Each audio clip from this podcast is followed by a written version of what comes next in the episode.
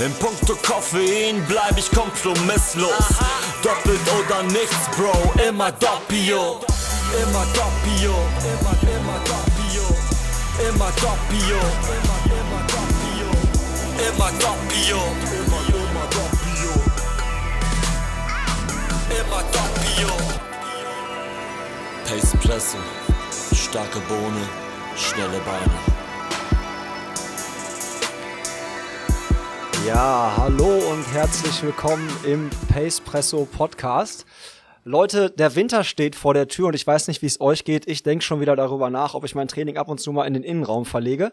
Mein äh, heutiger Gast macht das regelmäßig, der macht das öfters. Warum der das macht, das wird er uns gleich noch erzählen. Ich sage jetzt schon mal Hallo und herzlich willkommen, Max Rahm. Ja, hi, Tobias. Freut mich, hier zu sein. Yes, du bist vor allen Dingen mein Gast für die äh, 50. Folge. Also heute ist quasi äh, Jubiläum. Und ich finde, das Timing könnte besser eigentlich nicht sein, was ähm, das Thema Indoor-Training und Winter und so angeht, weil ich meine, wir haben jetzt so Ende Oktober, so langsam wird's draußen ungemütlich und die einen oder anderen fangen vielleicht darüber an, nachzudenken, halt reinzugehen und das Training nach innen drin zu verlagern. Ich habe ja gerade schon ein bisschen geteasert, du machst es regelmäßig. Wieso, weshalb, warum? Das werden wir gleich herausfinden. Äh, eine Sache äh, möchte ich vorab noch kurz den Hörerinnen und Hörern mit auf den Weg geben. Und zwar, ihr hattet in Folge 49 die Chance, äh, Fragen äh, zu beantworten. Das gilt vor allen Dingen an der, für die Spotify-Hörerinnen und Hörer. Und da war die Frage so ein bisschen, was ihr für Wettkämpfe auf dem Radar habt. Habe ich richtig geile Antworten bekommen. Ähm, waren ein paar lokale Sachen sogar hier aus Dortmund dabei. Das fand ich ziemlich cool. Und ich habe mir überlegt, das können wir noch ein bisschen ausbauen. Und zwar neue Frage für Folge 50 ist, lauft ihr auch Indoor? Also macht ihr, baut ihr Indoor-Training in euer, eure Wettkampfvorbereitung oder halt quasi in den Wintermonaten mit ein? Schreibt mir das mal.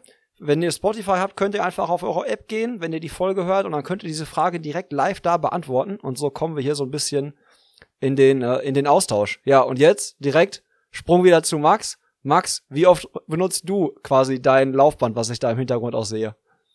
Ähm, ja, in der Woche so schätzungsweise zwei bis drei Einheiten ähm, verbringe ich schon hier in meiner Pain Cave auf dem Laufband. Kommt immer ein bisschen drauf an, wie das Wetter ist. So kalte Jahreszeit ist auch nicht ganz so meins. Äh, ich wünsche mir jetzt schon den Sommer wieder herbei. Ähm, ja, deswegen so zwei bis dreimal stehe ich schon in der Woche auf dem Laufband und schwitze. Wie viele Einheiten, weil ähm, wie viele Einheiten machst du allgemein, damit man sich mal so vorstellen kann, so Verhältnis? Ähm, eigentlich jeden Tag. Jeden Tag ist äh, schon Laufeinheiten angesagt. Ähm, jetzt nach dem Marathon, äh, kommen wir bestimmt später auch noch drauf zu sprechen, äh, ähm, ja, siebenmal die Woche, ähm, es waren aber, oder es werden auch durchaus mal wieder mehr, ich sag mal so bis maximal zehn Laufeinheiten die Woche, ja. Also ab und zu gibt's auch mal einen Doppeldecker-Tag bei dir. Genau, ja. Ja, okay, aber guck mal, von zehn Stück, drei ähm, auf dem Laufband, das heißt also schon so eine Quote 30 Prozent so. Jede dritte, ja. vierte Einheit, es geht auf jeden Fall aufs Laufband. Machst du das dann, ähm, nutzt du das gezielt? Also machst du dann oder sammelst du einfach nur so Junk Mileages, weil du einfach draußen sagst, Wetter ist gerade irgendwie doof und jetzt mache ich einfach so lockeren Easy Run oder nutzt du das Laufband gezielt für gewisse Einheiten?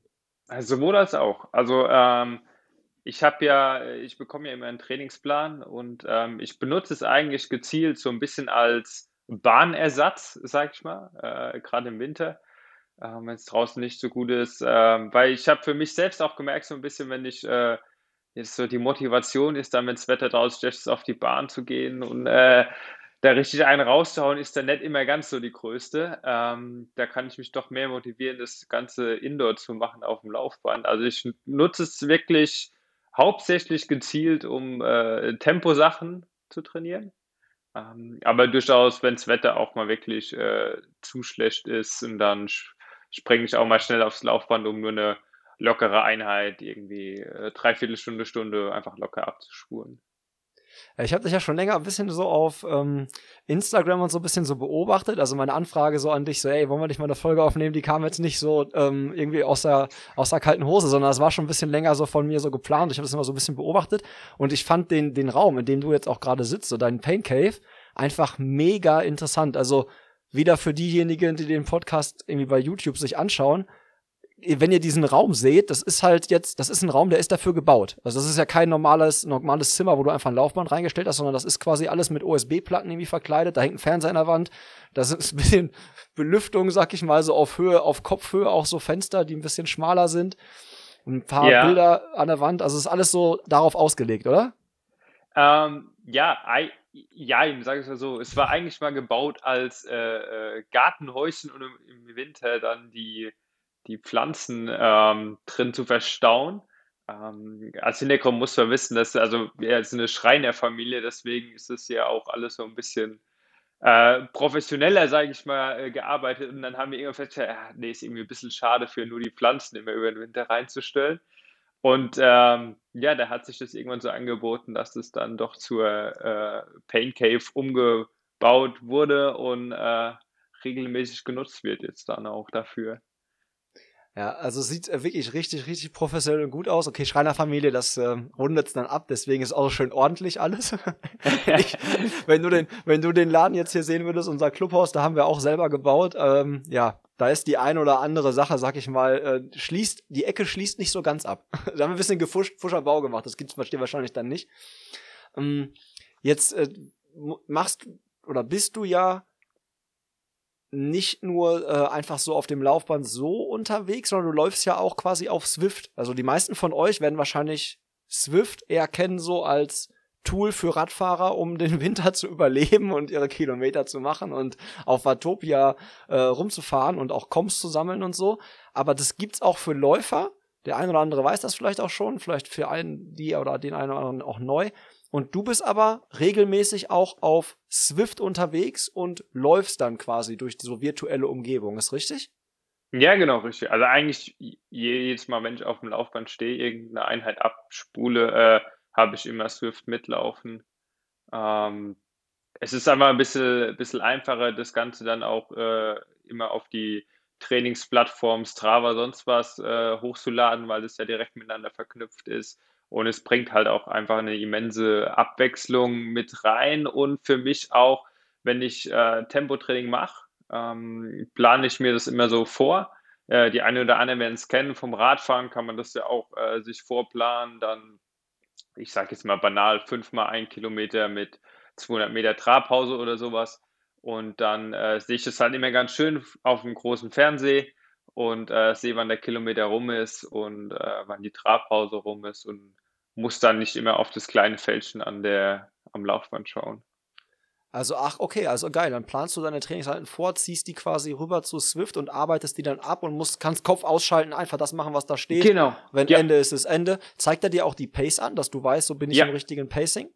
Okay. Genau, genau. Das ist auch super gut, weil äh, mein Laufband, ich kann es zwar umstellen, ähm, aber ist immer ein bisschen nervig. Der zeigt ja nur die kmh an.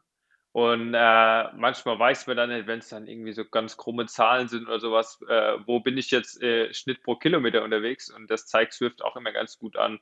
Man hat die Herzfrequenz immer groß mit eingeblendet, also eigentlich alles, was man so während seiner Einheit dann braucht, ja. Jetzt kenne ich das vom Radfahren, da gibt es ja teilweise Rollen, die dann halt quasi ähm, ja die die Schwierigkeitsstufe anziehen. Wenn du jetzt zum Beispiel einen Berg hochfährst, so, dann yeah. wird es auf einmal schwerer. Oder halt, ähm, wenn du Intervalle fahren sollst, dann zieht das auch automatisch an. Wie ist das mit deinem Laufband? So, wenn du einen Berg hochläufst, stellt er dann automatisch irgendwie den Grad höher? Oder wenn du jetzt nee. das Intervalle läufst, geht das, geht die kmh-Zahl automatisch nach oben, sodass das Tempo mitlaufen muss? Oder musst du das noch manuell steuern? Das, da, also das muss ich noch manuell steuern. Äh, ich weiß gar nicht, ob es so ein Laufband überhaupt gibt. Äh, aber nee, das muss man manuell steuern. Also äh, Geschwindigkeit, auch die Steigung, wenn man mit Steigung läuft, ähm, manuell steuern. Aber ähm, ja, um das äh, gibt ja auch immer so ein bisschen dann äh, Trouble auf Strava, wenn man da irgendwo unterwegs ist und dann sehen die Leute, ah, da ist eigentlich ein Berg, äh, aber das nulls. Also äh, wenn man die Einheit hochlädt, hat man null Höhenmeter. Ja. Ah, okay. Dann natürlich jetzt nächste äh, Technik-Freak-Frage. Kann das jedes Laufband oder musst du dafür ein spezielles haben? Ah, es kommt drauf an. Also es kann nicht jedes Laufband kannst du direkt mit Swift verbinden. Ähm, das können die Bluetooth-fähigen Laufbänder. Ähm, aber das äh, ist, kann man ganz einfach umgehen. Es gibt so einen kleinen Fußpot, den man sich in die Schnürung vom Schuh einfach mit dran klipst. Ähm, der dann eben über einen Beschleunigungssensor deine Geschwindigkeit misst und dann kann man das Ganze auch äh, mit Swift verbinden und könnte auch auf einem ganz herkömmlichen Laufbahn, das jetzt nicht äh, Bluetooth-fähig ist oder sonst was, ähm, quasi sich mit Swift verbinden und in, in Watopia rumlaufen. Ja, okay, geil. Weil dann würde ich überlegen, weil ich habe dann zumindest vielleicht kann das auch mein Stride-Sensor. Also ich weiß nicht, ob du den ja, kennst. Ja, Stride genau. geht auf jeden Fall damit, ja. Ja, okay, weil dann wird das, glaube ich, schon vom Markt, also ich glaube, ziemlich viele. Ich sehe immer mehr Leute mit Stride-Sensoren durch die Gegend ja, laufen ja, und ja. die Watt gesteuert trainieren. Dann ist das natürlich schon mal ein ganz guter Move, dass man da schon mal die Grundlage hat. Wobei der Sensor, glaube ich, das eine ist Platz für so einen äh, schönen Pain Cave und so ein Laufband, wie du es da hinter dir hast, ist das andere. Ich baue mal direkt eine Hörerfrage ein. Ähm, die Frage war nämlich auch, ähm, was für ein Laufband hast du und bist du zufrieden damit? Äh, ja, also mit meinem Laufbahn bin ich ähm, mehr als zufrieden. Ähm, da muss vorneweg gehen, also das Laufband, was ich jetzt habe, habe ich von Woodway und äh, zusammen mit Swift gestellt bekommen. Also es musste ich mir Gott sei Dank nicht äh, selbst kaufen, sonst wäre das Sparkonto äh, gleich leer gewesen. Ähm, nee, im Moment laufe ich auf dem äh, Woodway Forefront. Ähm, so ein Lamellenlaufband ist eigentlich so das, äh, ja, man kann sagen, so ist State of the Art im, im Laufbandbereich, was es im Moment gibt. Aber davor hatte ich von ähm, Kettler ein Laufband, äh, Track S10 hieß es, glaube ich. Ähm, genau, das, mit dem war ich auch schon mega zufrieden. Also das war auch gut. Aber man merkt einen, einen deutlichen Unterschied zu den äh, Lamellenlaufbändern auch und auch zu der äh, ich sag mal, der, der Geschwindigkeitskontrolle, also der Motor ist was ganz anderes. Beim anderen hat man dann gemerkt, wenn man mal eine Stunde gelaufen ist, so langsam, ah, der Motor lässt so langsam ein bisschen nach irgendwie, äh, korrigiert immer. Das hat man halt bei dem Laufband überhaupt nicht. Ja. Ja, okay, also äh, Augen auf äh, bei der Laufbandwahl, Lamellenlaufband, Stichwort. Ich hoffe, ihr habt mitgeschrieben da draußen. Ähm, Ja, also Lamellen muss nicht unbedingt sein, aber worauf ich geachtet hatte, zum Beispiel äh, bei meinem ersten Kauf, war, dass es eine, eine Studio-Zulassung hat, also dass es als Studiogerät genutzt werden kann, weil dann ist man sich eigentlich immer schon mal sicher, dass die Power vom Motor äh, auch über die Jahre äh, hält und nicht ähm, nach zwei Jahren dann irgendwie die Grätsche macht. Ja, ja, wobei ja auch kmh so ein Ding ist, ne? Also ich bin mal auf dem Ja. äh, im Gym im Gym gelaufen so und da hat das zumindest jetzt bei richtig, wenn du sagst, äh, ich gehe da mal richtig aus mir raus und schieße mich da mal so richtig aus dem Leben. Also ich glaube für Kipchoge wäre da manchmal das Limit erreicht so in seiner Marathon Pace. Also da manche Laufbänder können dann nicht unbedingt so ganz mithalten. Da muss man aber auch drauf achten, je nachdem wie ambitioniert man da unterwegs ist. Ja, auf jeden Fall, auf jeden Fall. Also deswegen hatte ich mich damals auch für das äh, Kettler entschieden, weil das eins der wenigen in, einem, ähm, in meinem Budget war, das schneller als 20 km/h kommt, äh, was dann in meinem Training durchaus mal vorkam bei schnelleren Intervallen. Ähm, genau, aber da gibt es nicht, äh, die meisten gehen ja bis 18 km/h oder 16 km/h. Genau. Was legt man da auf den Tisch, wenn du gerade schon sagst, so was, also was, was, was, was legt man da auf den Tisch für ein Laufband, was das so abdeckt? So das Kettler oder das, was da jetzt gerade so hinter dir steht? Ähm, also das Kettler, was hinter mir, äh, nee, das Kettler steht nicht hinter mir, aber das Kettler, was ich vorher hatte, ähm, das, das ging eigentlich, also das hat mich auch überrascht, das hat äh, um die 2000 Euro gekostet. Ähm, für das gute Teil hier, für das Woodway, ähm, findet man im Internet immer nur Preis auf Anfrage. Ähm, aber wenn man da Das, ein das tut einem schon immer weh. Das schreckt einen immer leicht ab. ja, ja, genau, wie bei der Kaffeemaschine, Preis auf Anfrage. Ähm, nee, aber was man so findet, äh, liegt das zwischen 12.000 und 14.000 Euro dann. Okay. Das ist äh, dann, äh, da sollte man dann auch einen Unterschied merken, wenn man darauf, äh, darauf läuft, auf jeden Fall. Ja, Ja, auf jeden Fall, auf jeden Fall. ja aber das ist natürlich geil. Das hast du gerade schon gesagt. Ähm, hast du gestellt bekommen von dem Hersteller und quasi äh, Swift, weil du warst Teil des Swift Running Teams. Ähm, ist das richtig? Ja, korrekt, korrekt. Ich war äh, dieses Jahr Teil des der Swift Academy, der, der ersten Swift Academy Run, die es gab, ähm, weil es ja relativ neu war. Vorher gab es ja schon immer die äh, Swift Academy äh, Road, also die, zum, vom Fahrradfahren her und die Swift Academy äh, Triathlon. ne? Ja. mhm. Genau, wo die immer zusammen auf Kona sind. Genau, und dieses Jahr, oder beziehungsweise hat letztes Jahr schon begonnen, ja, ähm, war das erste Mal eine Run und ich äh, hatte Glück gehabt und konnte mich da reinlaufen, sage ich mal. Äh, wie, wie ist denn der Run, um, um, bei der, um bei der Wortwahl zu bleiben, auf diese Plätze? Also wie viele Plätze gibt's da? Weißt du, wie viele Leute sich so pro Jahr drauf bewerben? Ähm, wie kommt man rein? Die Frage wird von den Hörern kommen. Wie kommt man rein? Ja, äh, also reinkommen ist gar nicht so äh, schwer. Also man, man braucht halt ein, ein, ein Laufbahn und Swift, ähm, Swift-Konto. Und dann gibt es ähm, einen Zeitraum, der hat auch jetzt im Moment wieder gestartet. Also wer jetzt hört und äh, sagt, ich habe Bock dazu, kann jetzt sich anmelden für die Swift Academy Run. Ähm, man muss dann ein, jetzt neu eine Baseline, 5 Kilometer Lauf Baseline machen, damit man weiß, wo man steht.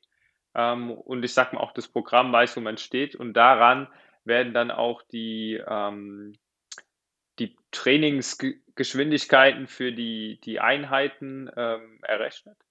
Und man muss dann in einem bestimmten Zeitraum, bei mir waren es jetzt ähm, acht Workouts machen, die vorgefertigt sind von Swift. Ähm, kann man machen, wann man will. Also die muss man nur in dem Zeitraum absolviert haben. Man muss dabei einen äh, Brustgurt tragen, ähm, dass der Puls übermittelt wird. Und man muss noch einen 5 Kilometer Wettkampf machen und ein äh, Group Run oder einen zweiten Wettkampf.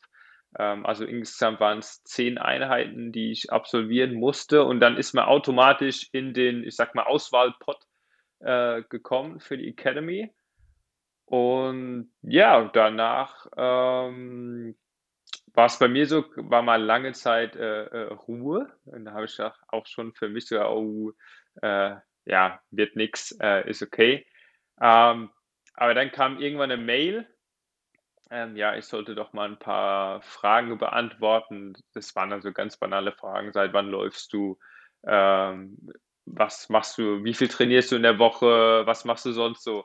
Einfach so Kennenlernfragen, sage ich mal, genau. Und ähm, um das vorweg zu sagen, also es gibt sechs Startplätze immer für die Swift Academy Run, drei Männer, drei Frauen. Und ähm, dieses Jahr oder in der Swift Academy Run 2020 waren es, soweit ich es mitbekommen habe, äh, 12.000 Bewerber sozusagen, die in den Pot kamen. Okay, krass. also 6 aus 12.000, das ist schon eine gute. Da musst du echt schon, also da warst du, hast du echt richtig gut äh, abgeliefert und Glück gehabt und äh, dich gut verkauft, sag ich mal, glaube ich, weil das schon echt, äh, da gehört dann was dazu genommen zu werden. Ja, ja, obwohl man sagen muss, äh, um auch den, den Hörern so ein bisschen jetzt, äh, sag ich mal, die Angst zu nehmen, äh, Swift geht es da nicht um die absolute Leistung. Also es ist jetzt nicht, dass da die sechs besten, die, die sechs schnellsten genommen werden, ähm, sondern Swift will da wirklich eigentlich die ganze Bandbreite, die es an Läufer gibt, ähm, abdecken. Ähm, ist für die ja auch gewissermaßen Werbung, ist auch ihr gutes Recht, äh, darüber Werbung zu machen und decken da alles mit ab. Also wir hatten jetzt bei uns in der Gruppe, waren Läufer dabei, ich war der schnellste ähm, mit äh, anvisierten 2 Stunden 30 über den Marathon, aber wir hatten auch äh, dabei die ersten Marathon gelaufen sind, die wollten einfach finishen. Also wir hatten eine Bandbreite von 2,30 bis 4 Stunden, knapp über 4 Stunden sowas. War alles dabei. Krass. Jetzt hast du gerade schon mal gesagt, ähm, die haben dir so Einstiegsfragen geschickt, ne, per E-Mail. Ja. Da hast du, da hast du mir einen super, super äh, den Ball an den Elfmeterpunkt gelegt, weil ich hab's natürlich, ich Depp hab's natürlich voll ver, verkackt, auf gut Deutsch gesagt. Ich hatte eigentlich fünf Fragen für dich vorbereitet, weil wir beide uns ja auch eigentlich noch, also wir kennen uns ja noch gar nicht, nur über Social Media mal ein paar Mal geschrieben. Und ich hatte eigentlich so schnelle Fragen vorbereitet, die du relativ schnell beantworten kannst. Und dann dachte ich, wir gehen sofort irgendwie ins Gespräch. Wir holen das einfach mal nach, Max, ja? Ja, machen wir, ja, ja. So, pass auf. Äh, Arabica oder Robusta? 70, 30. Profi oder Hobbytyp? Profi. Indoor oder Outdoor? Äh, Outdoor. Pacen oder Racen? Pacen. Ja, okay. Aber krass, du bist, also, guck mal, äh, du hast mich äh, 70, 30, okay, sehr interessante Mischung. Ähm, Outdoor hast du mich überrascht, auf jeden Fall. Und bei Profi oder Hobby war ich mir auch nicht so ganz so sicher bei dir. Weil du hast gerade schon gesagt, anvisierte Zeit äh, 2 Stunden 30. Also Ziel bei der Swift Academy für euch war Berlin-Marathon dieses Jahr. und alle sind dann Marathon gelaufen, alle sechs, richtig? Genau, genau, ja, ja. Ja, und Ähm, ähm, Ja, also ja, sag ruhig. äh, Profi oder Hobby, ich, ich bin kein äh, Profiläufer, äh, um das mal vorwegzunehmen. Ähm, aber äh, weshalb ich Profi gewählt habe, ähm, ich probiere es schon im, im Rahmen, sag ich mal, äh, im, ich bin ambitionierter Amateursportler, kann man sagen, äh, natürlich leistungsorientiert, aber ich probiere mein Training für mich so professionell zu gestalten, wie ich es kann.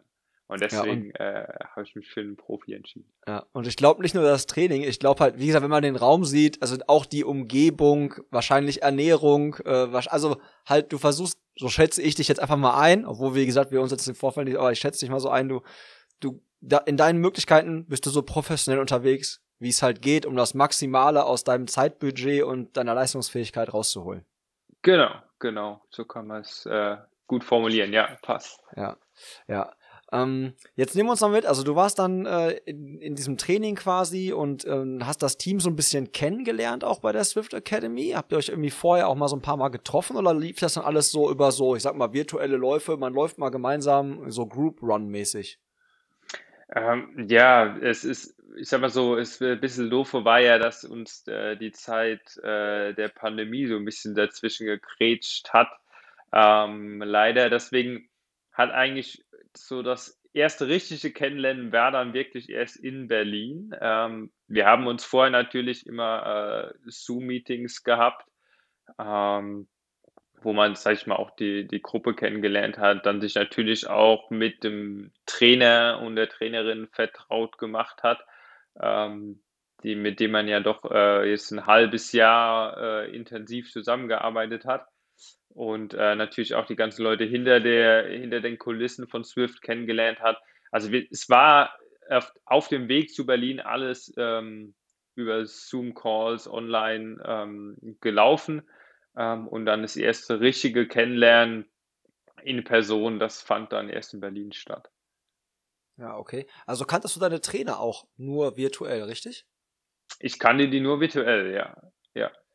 Du Also- warst doch aber wahrscheinlich schon vorher irgendwo trainingstechnisch in der Betreuung. Schätze ich Ich war, ja, ja, ich war vorher trainingstechnisch in der Betreuung, ähm, hier bei mir in der Umgebung in der äh, Trainingsgruppe, wo mich ein Trainer betreut hat.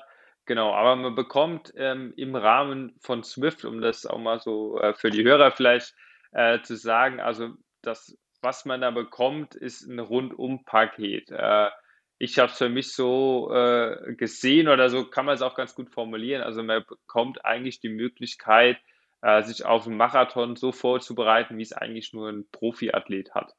Ähm, das heißt, wir haben ein, ein Trainerteam an die Seite gestellt bekommen, die wirklich äh, Weltklasse sind, ähm, mit Terence Mahone und äh, Jennifer Rines.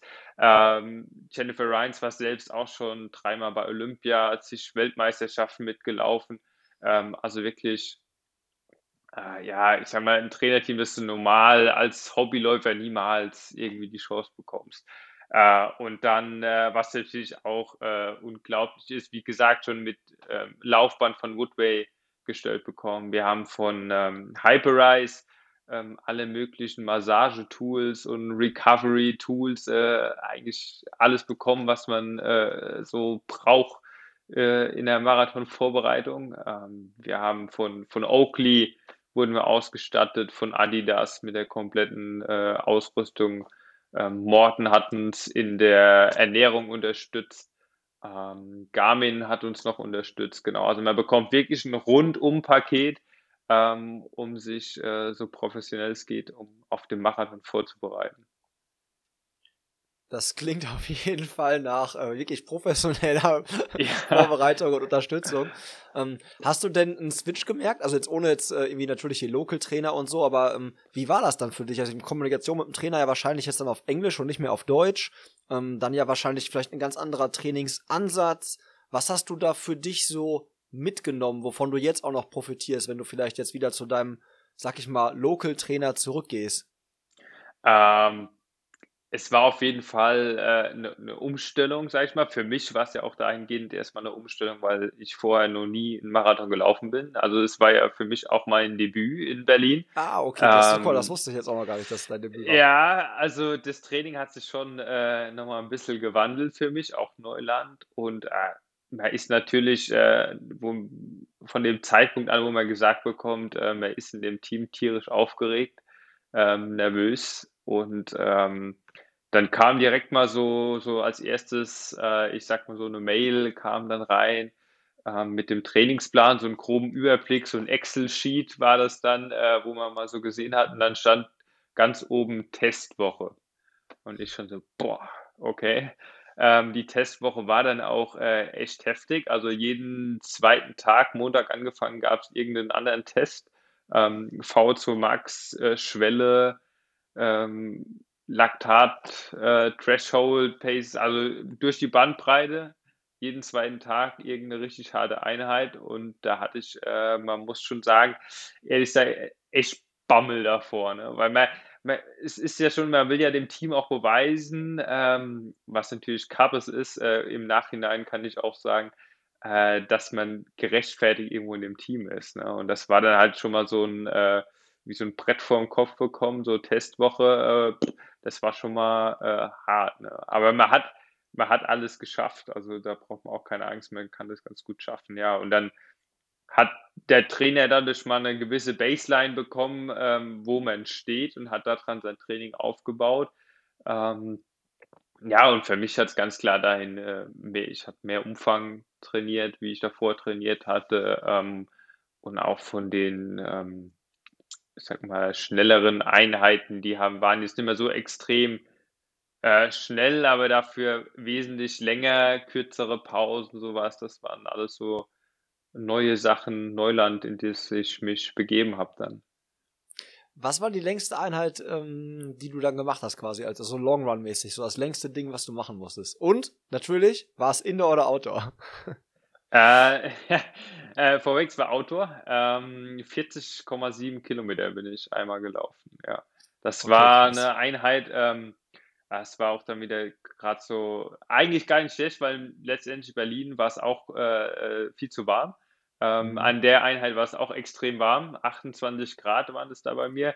Und es waren, äh, 'ne Mix aus Marathon Pace und und und Long Run. Ich bin 'ne Stunde erst mal, ähm, moderat gelaufen, also ich sage mal so oberer GA1-Bereich, ähm, und dann 1 Stunde 15 im Marathon-Renntempo und, äh, dann noch auslaufen und dann kam ich auf, äh, 40,7 Kilometer am Ende, ja. Ja, und hast dir gedacht: „Ah komm, ey, die 2 hättest du jetzt auch noch voll machen können, hättest schon mal den 1. Marathon in der Tasche gehabt“, oder Ne, warst du nachher so alle, dass du also sagtest: „Boah, keinen Meter mehr?“ Äh, ne, ne, so alle war ich gar nicht, äh, aber mein Bruder war auf'm Rad dabei, der hat mich begleitet, ähm, weil was auch total neu für mich ja war, ist, äh, Verpflegung vorher im Training. Ähm, also ich bin 10 Kilometer maximal mal ich bin einmal 'n Halbmarathon, äh, sage mal, richtig gelaufen. Ähm, also ich kannte gar nicht, dass ich im Training irgendwie Verpflegung zu mir nehme, äh, und so was. Also muss ich auch trainieren. Da war ich echt froh, dass mich mein Bruder da auf'm Rad begleitet hat. Ähm, und der hat dann auch gefragt: „Ja, willst du nicht noch die 2 Kilometer voll machen?“ Ich so: „Ne, ne, ne, ne, ich, äh der der der Marathon, der erste soll schon dann wirklich 'n 'n richtiger Marathon sein, ja, wo dann die Endzeit, äh, offiziell ist“, ja. Ja.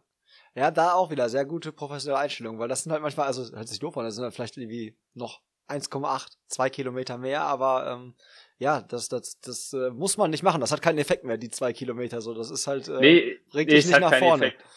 Ja. Ja, richtig. Ne, und ich hatte schon immer gesagt, also wenn ich mal 'n Marathon laufe, äh, dann soll der erste Marathon auch irgendwas Offizielles sein und nicht im Training. Ja. da habe ich gesagt: Äh „Ne“ Ja, jetzt ist er auf jeden Fall ja richtig offiziell und, ähm, nimm uns mal mit so in den Tag. So, wie war das für dich? Du sagtest jetzt grade schon 1. Marathon, Verpflegung musstest du lernen so. Ähm, jetzt wurdest du von Adidas ausgerüstet. Fangen wir mal an bei den äh, bei den Schuhen so. Was, äh was auf was hast du gewählt oder hattest du überhaupt 'ne Wahl? Äh, ich hatte 'ne Wahl, ja. Also, wir haben, äh, 'ne 'ne Bandbreite bekommen an an Schuhen von Adidas, wo wir quasi auswählen konnten. Ähm, Trainingsschuhe, ähm, alles Mögliche und natürlich auch äh, die, die Carbon-Schuhe von Adidas, also den Adios Pro äh, 2. Ähm, den bin ich dann auch im Marathon gelaufen und bin echt, äh, jetzt unabhängig davon, dass das äh, von Adidas war, bin ich mit dem Schuh äh, echt richtig gut äh, zurechtgekommen. Ich habe vorher ja auch schon immer in äh, schon einige Einheiten in anderen Carbon-Schuhen trainiert und äh, war für mich war der Adidas doch auch jetzt unabhängig davon, wäre es meine Wahl gewesen für den Marathon, ja. ja. Das gleiche hatte jetzt ähm, Jan Lau vom Running Culture Blog hier, mit dem ich auch gequatscht habe, der ja auch in Berlin war, ähm, auch gesagt. Also der, der ist auch von Adidas dort ähm, eingeladen worden, um zu laufen oder beziehungsweise in Kooperation mit Keller Sports und so da gelaufen. Und der sagt aber auch so, ähm, unabhängig davon, wer hätte er zu diesem Schuh gegriffen. Ähm, hattest du auch den äh, Prime X am Fuß? Oder hättest du den auch laufen können? Ähm, ich hatte nicht am Fuß. Ähm, einer bei uns aus dem Team hatte den Prime X äh, äh bekommen. Ähm, ich wäre aber unabhängig davon nicht mit dem Prime X gelaufen. Ähm, weil der Prime X hat ja eine 50 mm dicke Sohle und ist ja eigentlich für Profiathleten ähm, verboten. Ähm, ja, sag das nochmal den Typen aus Wien. Ja. ja. Äh, also meiner Meinung nach guter Marketing-Gag von, von Adidas. Äh, Adidas ist jetzt in aller Munde. Ähm, ja, und der Schuh. Und der Schuh, genau. Äh, nee, unabhängig davon, ich hätte ihn ja laufen dürfen, da ich kein Profiathlet bin, also wäre das kein Problem gewesen. Aber für mich schwingt dann immer so ein bisschen äh, selbst mit, dann so, ah, ich bin die, die, die Zeit im Schuh gelaufen, wo jetzt eigentlich Profiathleten nicht äh, gegönnt ist, in so einem Schuh zu laufen. Und deswegen hätte ich es auch abgesehen davon ähm, trotzdem zu dem Adios Pro 2 gegriffen. Ja, ja, ich kann mir gut vorstellen, sowas gibt immer so einen kleinen Seitenhieb in der Trainingsgruppe, so, wenn du dann die, ja, ja, äh, genau, genau. dann, dann so, ja, du, aber du hattest auch einen Schuh an, den darfst du eigentlich auch nicht laufen, ne? Also, das ist ja dann, ja. die Diskussion ist ja jetzt schon teilweise, wenn du mit, ähm, Kumpels oder irgendwie Athleten oder so sprichst halt, die, die mal vor, sag ich mal, so zehn Jahren so in der Glanzzeit so Marathon gelaufen sind und die halt mega die Zeiten aufgestellt haben, wo es noch keine Carbon-Schuhe gab. Und wenn du dann jetzt sagst, ja, hier, ich bin, äh, war das meine Bestzeit? Ja, du hast doch bestimmt Carbon-Schuhe angehabt. Da bist du ja auch sofort in diese Diskussion. Es sind halt nun mal jetzt andere Zeiten, aber ja, wie du schon sagst, so der Schuh wäre halt jetzt quasi nicht, nicht erlaubt gewesen. Also Schuhwahl haben wir abgehakt. Ähm, wie war's mit äh, Frühstück? Weil ich meine, so Marathon-Frühstück ist ein bisschen was anderes als vor so zehn oder fünf Kilometer. Gab's Espresso? Äh, Espresso leider nicht, ähm, aber es gab Kaffee auf jeden Fall. Äh, nee, ich habe ähm, zum Frühstück, ich habe das auch schon vorher im Training immer so ein bisschen äh, getestet, was vertrage ich ganz gut vom Long Run. Ähm, und deswegen gab es für mich auch äh, ziemlich gleiche am Morgen. Also ich habe ähm, ja ein, ein, Brötchen gegessen ähm, mit ein bisschen Quark drauf, Honig, Banane und ein bisschen Erdnussbutter.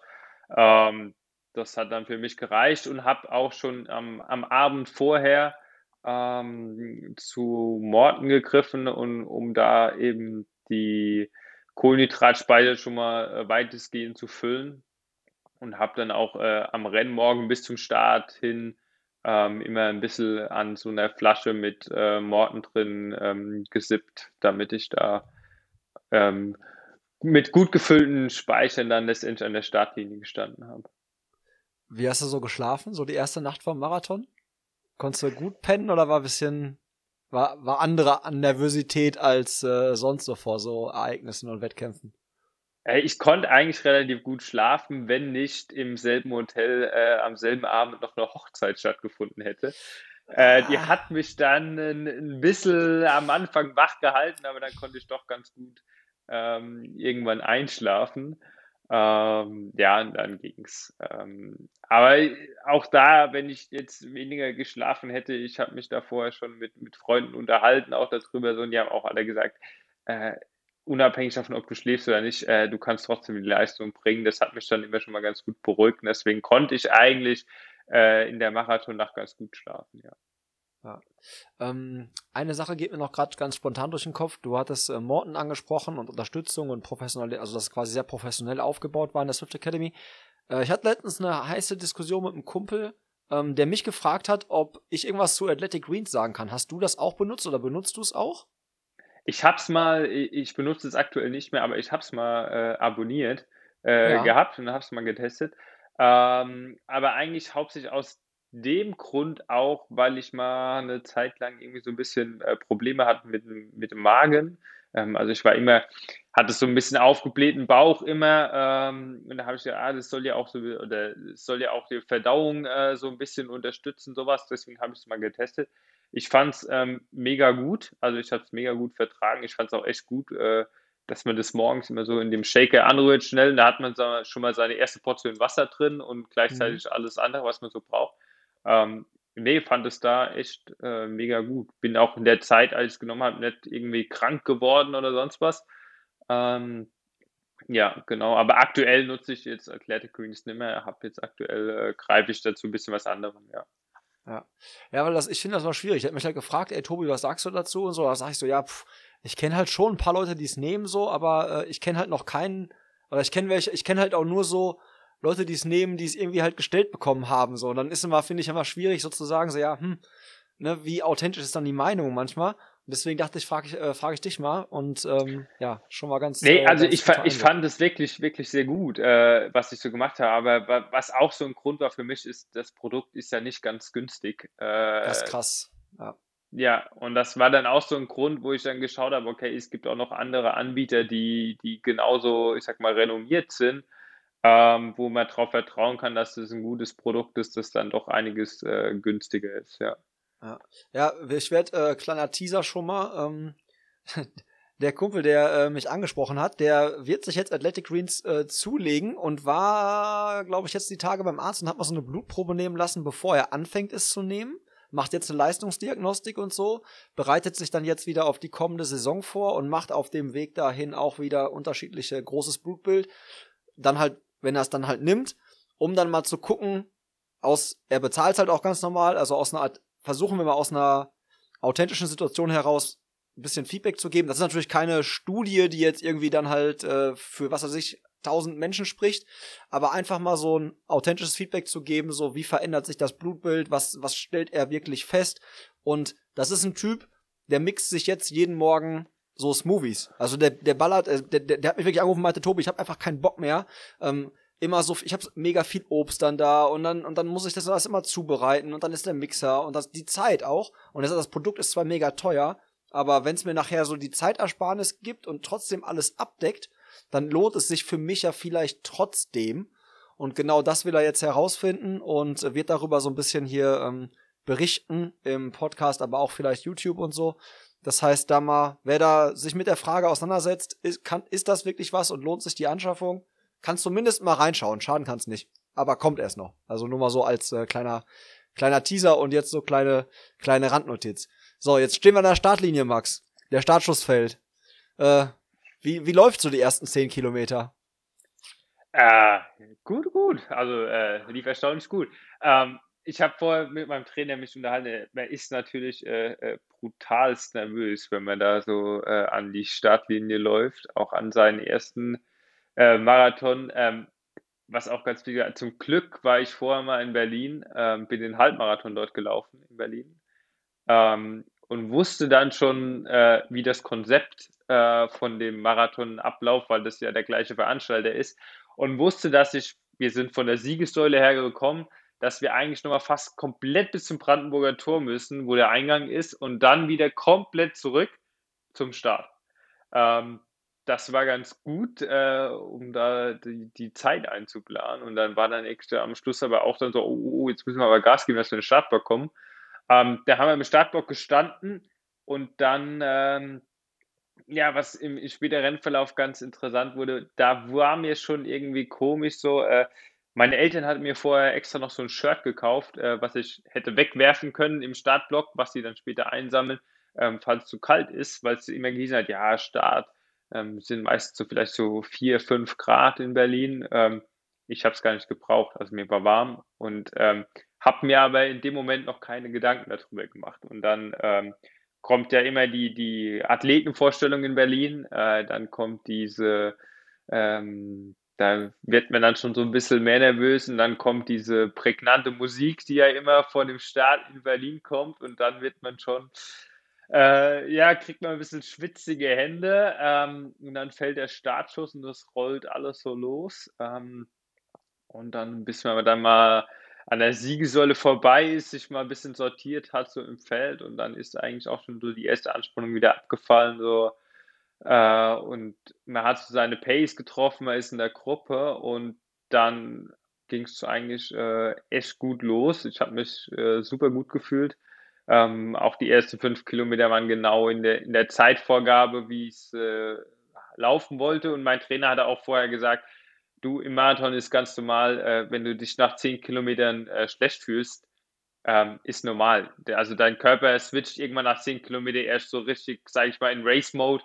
Ähm, also, falls du dich am Anfang nicht gut fühlst, mach dir keinen Kopf. Und äh, das hatte ich zum Glück gar nicht. Also, ich habe mich echt super gefühlt und war ja dann auch äh, lange, lange Zeit in der Gruppe von der Rabea Schöneborn mit drin, ähm, was für mich äh, eine perfekte Pace-Gruppe war. Also, hat exakt gestimmt für mich und das war echt äh, super Gefühl. Ja, also die ersten zehn Kilometer gingen eigentlich vorbei wie im Flug.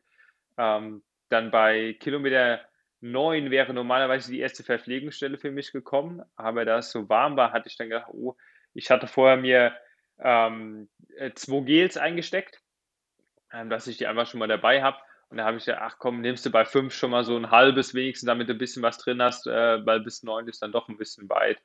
Ähm, genau, aber dann gingen eigentlich die ersten 10 Kilometer, bis man sich sortiert hat, äh, die erste Verpflegung reinbekommen hat, äh, die ersten Eindrücke, sondern gehen, gehen die eigentlich vorbei wie im Flug. Hast du ähm, Thema Gel, hast du auf äh, Koffeingels von Morten gesetzt oder auf die anderen, auf die normalen? Also, sowohl als auch. Also ich habe äh, die, die hauptsächliche Verpflegung ähm, auf das Trinken von Morten gesetzt, da Morten ja jetzt auch mit Sponsor ist äh, vom ganzen Berlin-Marathon, wurde es ja auch an, der Verpfle äh, an den Verpflegungsstellen angeboten. Ähm, deswegen war die hauptsächliche Aufnahme von den Kohlenhydraten über das Trinken und habe noch insgesamt äh, ja jetzt zweieinhalb Gels äh, genommen zusätzlich, eins ohne Koffein und dann in der, äh, gegen Ende vom Marathon dann habe ich zu dem Gel mit Koffein gegriffen. Hast du auf Eigenverpflegung gesetzt an den Stationen oder hast du dich darauf verlassen, was es halt so gab am Buffet, mm. am Buffet? Um, ja, äh, äh, ich, ich gezwungenermaßen, sage ich mal so, habe ich müssen darauf setzen, was es gab. Glücklicherweise gab es dann ja auch Morten. Ähm, Nee, ich hatte vorher den Veranstalter angeschrieben, weil ich es mitbekommen hatte, dass normalerweise kann man ja auch, sag mal, ähm, Eigenverpflegung im Vorfeld abgeben. Ähm, mhm. Ähm, das ging aber leider aufgrund äh, Corona nicht. Deswegen haben wir dann äh, komplett auf das Gesetz, was es an der Strecke gab. Ja. Ja, okay. Und dann hast du gesagt, Pacing, ähm, du warst voll auf, also voll im, im Soll. Wie war eure Taktik? Also wolltet ihr Negativ-Split laufen? Wolltet ihr es konstant durchlaufen? Oder, oder wie war so die, die Marschroute vom, vom Coach? Weil ich meine, es war auch dein erster Wett, das der erste Marathon, das heißt natürlich so dieses alles neue Erfahrungen halt einfach, ne? So die zweite Hälfte wird extrem lang, so, dann vielleicht Negativ-Split anzugehen, halt auch sehr ambitioniert das, äh, ich meine, Richard Ringer hat es vorgemacht, es geht, aber ja, wie, wie war es bei dir?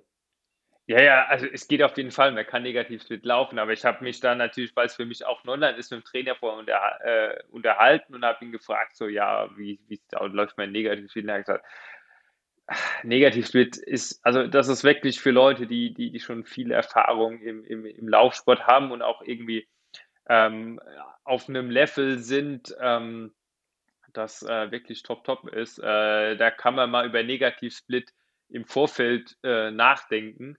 Ähm, er hat gesagt, einfach, ähm, also im Prinzip die Pace probieren konstant zu halten, solange es nur geht. Und wenn es dann halt am Ende abflacht ähm, oder man nachlässt, dann lässt man halt nach. Oder man, vielleicht hat man auch noch die Kräfte und kann zulegen, aber es war jetzt kein Negativsplit anvisiert. Und ich hatte auch ehrlich gesagt keine Vorstellung, äh, äh, wie schnell soll ich denn jetzt wirklich äh, den Halbmarathon angehen. Soll ich jetzt wirklich exakt 1,15 angehen für die 2,30, was ich mir ja vorgenommen hatte? Ähm, soll ich schneller angehen? Und dann haben wir gesagt, ja, okay, wir laufen mal auf eine, eine Stunde 14 bis eine Stunde 14,30 äh, für die erste Hälfte an, ja. ja ich finde das halt so krass negativ. Also wie ich habe jetzt nicht sonderlich viel Marathon, mehr Marathonerfahrung als du, ne? Aber ich würde mich das irgendwie nicht trauen, weil ich finde irgendwie du du musst dann du musst so einen krassen Glauben haben, dass du in der zweiten Hälfte das halt noch mal so Also, das, was du nochmal drauflegen kannst, so, ne? Also, dieser Glaube an dich selber ist, muss so krass sein. Deswegen fand ich das, als ich mit Richard äh, eine Folge aufgenommen habe, meinte ich halt auch so, das ist halt schon, da musst du halt schon, gerade wenn das dein erster ist und du das halt so angehst, da musst du schon extrem daran glauben, wie krass stark du bist halt, ne? Und, ja, äh, ja. und vor, vor, allem auch extrem diszipliniert sein. Also, ja. also das war für mich auch so, wenn ich dann so laufen und man läuft ja dann eigentlich immer so mit angezogener Handbremse, sage ich mal, und dann äh, da wirklich nicht äh, durchzutreten und vorher schon irgendwie äh, schnell zu laufen und wie du sagst, sich darauf zu verlassen, dann auf die zweite Hälfte. Ähm, verlangt auch mental, sage ich mal, ganz schön viel von einem ab, ja. Ja. Ja, okay, dann haben wir jetzt ersten zehn Kilometer. Du bist in der Gruppe ähm, von Rabea und wie sieht's, also wie, wie ging es dann so weiter? So, erste Hälfte, Hälfte warst du so, du wolltest 14, 14,30, warst du da im Soll? War das alles, klappte äh, das alles? Ja, super. Also ich bin 1,1351 äh, durchgegangen bei Hall.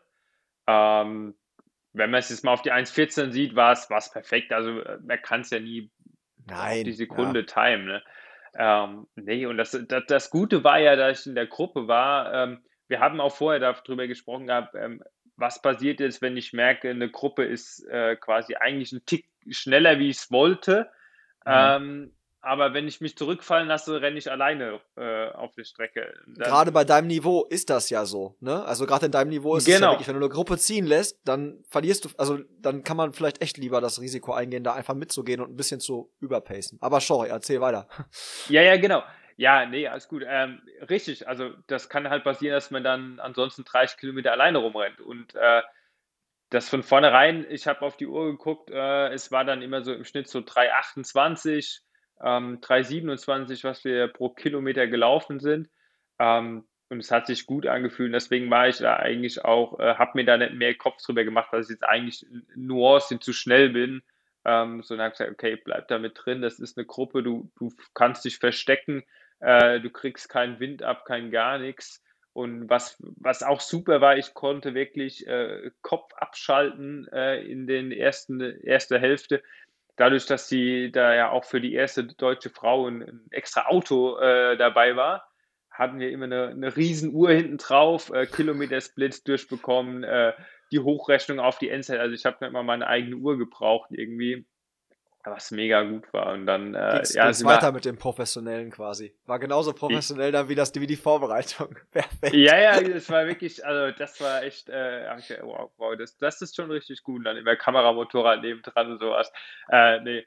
Ja, super. Und dann halb durch, äh, da haben dann auch, äh, habe ich das erste Mal dann die Trainer gesehen und die anderen Leute von Swift. Ja, und dann ja, habe ich auch Daumen hoch gezeigt, alles super, läuft bombastisch.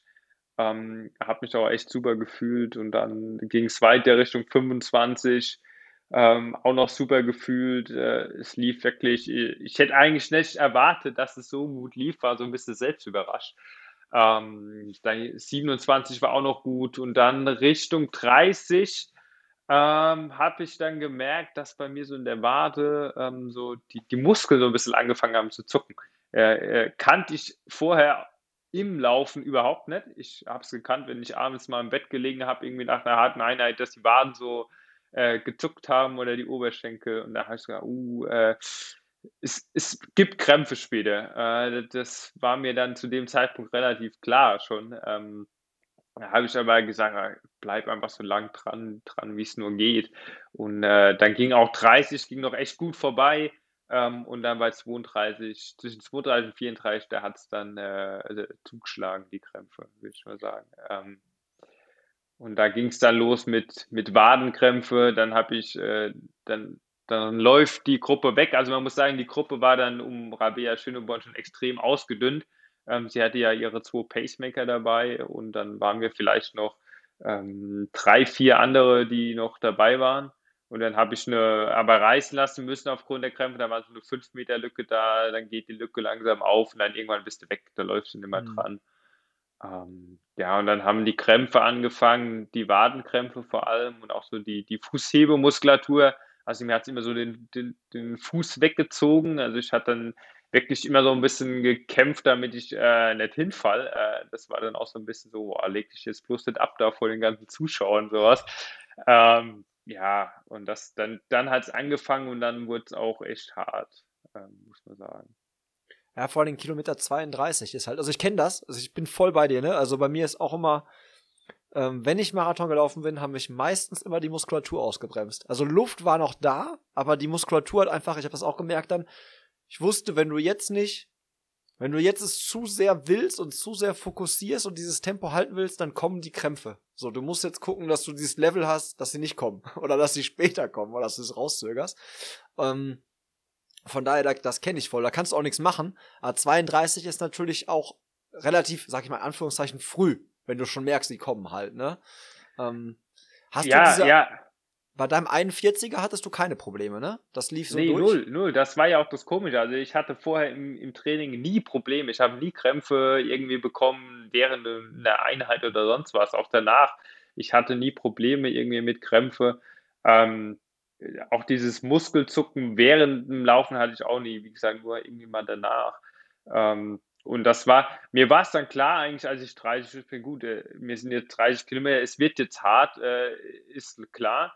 Ähm, aber dass mich dann die Krämpfe so heimgesucht haben, damit hatte ich dann doch nicht äh, gerechnet, ja. Hast du äh, Salztabletten genommen? Also oder hattest du welche dabei? Hättest du welche dabei gehabt? Oder hast du dich auf die Äh, Mischung quasi im Morten verlassen? ich hatte mich auf die Mischung im Morten verlassen. Ähm, da, das sind alles so Learnings. Also Mhm. man kann ja immer was, äh, auch wenn es jetzt nicht 100% nach Plan gelaufen ist, kann man ja doch aus dem Wettkampf irgendwas mitnehmen. Also es ist wirklich auch so was, ähm, wo ich sage, okay, äh, wenn es da hinau, hinausläuft, damit das Wetter relativ warm wird, ähm, schau, dass du irgendwie extra Elektrolyte noch reinbekommst. Ähm, weil das haben wir dann auch gesagt im Nachhinein, das war wahrscheinlich so der, der, der Mangel äh, oder woran es gearbeitet hat, einfach zu wenig Elektrolyte, äh, zu wenig Salz äh, reinbekommen. Und ähm, ja, was man, was man auch so ein bisschen sagen muss, was wir unabhängig jetzt alle Athleten so im Nachhinein gesagt haben, über das Ziel gekommen, jetzt äh, kein Vorwurf gegen den Veranstalter gegenüber. Ähm, aber das Morten hat nicht so geschmeckt, wie wir es gewohnt waren. Also es hatte nicht diese, diese Süße, ähm, die ich gewohnt war aus dem Training. Ähm, deswegen hatten wir die Vermutung, dass es halt auch nicht in der Konzentration angemischt war, die du normalerweise dann zu Hause in deiner, deiner Flasche hast, ja. Ja, vor allen Ähm, Dingen ist ja extra drauf, das Mischverhältnis auch, ne? Ich glaube, das ist bei Morten, ich meine, die geben dir ja sogar vor, nimm Wasser mit der und der Zusammensetzung an. Also, ne, wenn da einer den Wasserhahn in Berlin aufdreht und dann irgendwie den großen Löffel rausholt und das Ding irgendwie anrührt, wie der Idefix oder so, dann ist das halt, glaube ich, nix. Ja, genau. Und äh, ja, das sind halt so Learnings, wo ich sage, okay, dann, dann äh, vielleicht beim nächsten Marathon äh, stell dir irgendwie, ähm, guck, dass die, die Familie vielleicht es schafft, an die Verpflegungsstellen zu kommen und dir deine eigene Flasche äh, in die Hand zu drücken. Ähm, oder äh, setz doch nicht alles auf Trinken, sondern ähm, pack dir noch ein paar mehr Reservegels ein, dass du noch was dazu nehmen kannst. Ähm, das sind alles so, so Learnings, die ich jetzt dann aus dem ersten Marathon gerade im Hinblick auf sowas mitnehme, ja. Ja. Jetzt hast du gesagt, die Krämpfe haben angefangen ähm, und dann musstest du die Gruppe ziehen lassen und mh, dann warst du wahrscheinlich auf weiter Flur alleine unterwegs, war? Erstmal. Ja, ja. Ah. Ich war dann eigentlich, kann man so sagen, ab äh, 32, 34 bis im Ziel ähm, alleine. Klar wurde man mal äh, von ein paar Läufern wurde ich ja dann auch noch eingesammelt, irgendwie überholt. Ähm, man hat noch selbst den einen oder anderen überholt, aber im Grunde war ich dann auf mich alleine gestellt in, in der Phase. Ähm, was auch erstmals für den Kopf äh, verdammt hart war, weil man fällt dann, ähm, man, man fällt einfach in so ein, so ein Loch rein, ja erstmal so, wo man sagt, boah, shit, jetzt läuft es nicht mehr nach Plan. Ähm, ich denke, das hat jeder schon mal irgendwo in einem Wettkampf gehabt, wo man dann sowas hat. Ähm, das Gute war, äh, sage ich mal, durch die Swift Academy, ähm, durch das ganze mediale äh, Aufarbeitung ähm, konnte man sich jetzt nicht die Blöße geben, da irgendwie sagen, okay, komm, dann, dann jogge ich das Ding halt irgendwie nach Hause. Ähm, nee, dann, dann habe ich, sage ich, ich habe mal so, so meine zwei Kilometer gebraucht, um bis ich mich so selbst gefangen habe und sage, okay, es ist jetzt so, äh, äh, aufgeben gibt's nicht, du holst jetzt trotzdem noch das Beste aus dir raus, was irgendwie geht. Ähm, und dann habe ich irgendwie so in, in, in Überlebensmodus umgeswitcht und ähm, bin dann eigentlich immer so ja, die, die letzten 10, 12 Kilometer immer ans Limit gelaufen, so wo ich mir, okay, jetzt, jetzt kommen die Krämpfe. Ähm, dann haben sie wieder zugeschlagen. Ich sag mal, ich habe so, das waren wie so, ja, Krampfanfälle, würde ich mal sagen. Also die, die so fünf bis acht Mal pro Kilometer haben die dann äh, komplett dicht gemacht und die haben sich auch nie zu 100 Prozent wieder gelöst. Also es war immer so eine Grund, Grundspannung Spannung, äh, in der Wade drin und dann ähm, habe ich aber immer gesagt, okay, gut, äh, vermeide bloß irgendwie stehen zu bleiben und zu gehen. Also das wollte ich mit allen Mitteln irgendwie vermeiden. Ähm, und dann habe ich gesagt, okay, gut, dann läufst du jetzt immer wieder bis an das Limit ran. Wenn die Krämpfe kommen, nimmst du halt kurz raus und dann ziehst du wieder an. Und so ging das dann eigentlich die letzten 10, 12 Kilometer immer so on-off. Äh, ja, und äh, es ist dann, es wird dann gegen Ende, äh, wird es dann schon hart, wenn man dann auch sieht, dass, sage ich mal, so seine Zeit, man sieht die so dahinschmelzen. Ähm, wenn man vorher noch äh, gut zweieinhalb Minuten Puffer hatte, sage ich mal, auf 2,30 und dann sieht man langsam so, ähm, die Zeit rinnt dahin und man ist eigentlich machtlos und, und will, aber es geht nicht, ja. Ja. Das beschreibt ganz gut, also dass du das gerade mit den Krämpfen beschrieben hast, immer so dieses Maximum ranlaufen, dann wieder ein bisschen rausnehmen. Das ist genau das, eins zu eins. Also bin ich bei dir, fühle ich genauso. Und ich weiß, als ich mal Berlin gelaufen bin, mh, hm, wollte ich halt auch nochmal meine persönliche Bestzeit angreifen und dann so kurz vorm Brandenburger, ich glaube so bei Kilometer, zwischen Kilometer 38 und 39 habe ich einen so einen richtig schwachen Kilometer gehabt. Weißt du, da so 30 Sekunden auf einem Kilometer so verschenkt und vorher war ich so auch relativ noch im, im, im Matchplan. Und äh, wenn du dann halt im Kopf weißt, du wirst dein Ziel, deine Zeit nicht mehr erreichen, so, dann bist du erstmal ja so orientierungslos, so ziellos, ne, weil du dann, also ich finde dann, das ist immer so ein, im Mindgame so ein Ding, wo du dann merkst, so, okay, jetzt das Ziel weg, jetzt brauche ich ein neues Ziel, so, was dann entweder heißt, einfach ankommen, nicht stehen bleiben, ähm, so schnell wie möglich trotzdem noch da sein, oder irgendwie so anfokussieren, so bis zu der Ecke, bis zu der nächsten Verpflegungsstation. Ähm, Hast du da oder äh, was hast du da über dich selber so im mentalen Bereich so gelernt? Hast du da ah. so nochmal so ein bisschen was mitnehmen können, so für dich selber auch, wo du sagst, so, da will ich dran arbeiten? Mm, ja, ja, also ich muss sagen, ich war überrascht. Äh, äh, ich hatte, muss ich sagen, bevor ich in diese Academy gekommen bin, schon, ähm, ich denke, das kennen auch, auch viele äh, Hobbyläufer so, dieses ähm, immer sich selbst Druck aufbauen. Ähm, früher war es so ein bisschen so, wenn im Wettkampf keine Bestzeit rauskommt, war es in, in dem Fall kein guter Wettkampf. So irgendwie. Ne? Ich denke, kenn, kennen viele das Gefühl. Hat mich dann auch der Trainer, ähm, der arbeitet äh, normalerweise ja mit nur mit, mit Profiathleten zusammen, ähm, hat dann gesagt, äh, es ist also totaler Schwachsinn, äh, was du da denkst. Also äh, meine Profiathleten, äh, da gibt es auch Jahre, da laufen die gar keine Bestzeit und äh, laufen trotzdem verdammt gute Rennen. Und da hat er immer so, ähm, was, was ich für mich immer noch mitnehme und auch, da hat er gesagt, geh an die Startlinie, du kannst ein Rennen nicht mit dem anderen vergleichen. Du weißt nicht, ist das Wetter gleich, ist die Strecke gleich, äh, hast du zum Beispiel Kopfsteinpflaster, ähm, Schotterpassagen drin und dann hat er mir so eingeredet oder äh, gesagt, hol einfach ähm, das Beste für den Tag raus, was, was das Maximum ist, was du an dem Tag geben kannst und wenn, das, wenn du über die Ziellinie kommst und sagst, okay, das war's Maximum, kannst du auch mit deiner Leistung zufrieden sein. Und da habe ich gesagt, okay, äh, wenn, wenn das so ein renommierter Trainer sagt, dann wird da schon was dran sein. Ähm, das hat mir dann eigentlich auch schon mal so eine gewisse Lockerheit wieder gegeben, die ich lange Zeit irgendwie versucht habe äh, zu bekommen und, und, irgendwie nie geschafft habe, weil man dann doch sich selbst immer so einen Druck gemacht hat. Ähm, und dann zurück im Rennen ähm, war ich dann eigentlich wirklich so ein bisschen äh, von mir überrascht. Ähm, ich hatte mir vorher ähm, auf mein Urarmband so äh, mit auf Tape so die Zeiten geschrieben, wo ich ungefähr sein muss bei Kilometer 30, 35 und so weiter.